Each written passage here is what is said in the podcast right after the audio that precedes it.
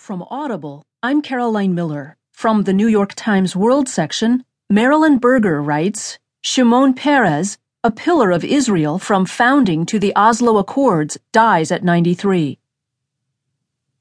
Shimon Peres, one of the last surviving pillars of Israel's founding generation, who did more than anyone to build up his country's formidable military, then worked as hard to establish a lasting peace with Israel's Arab neighbors, died Wednesday.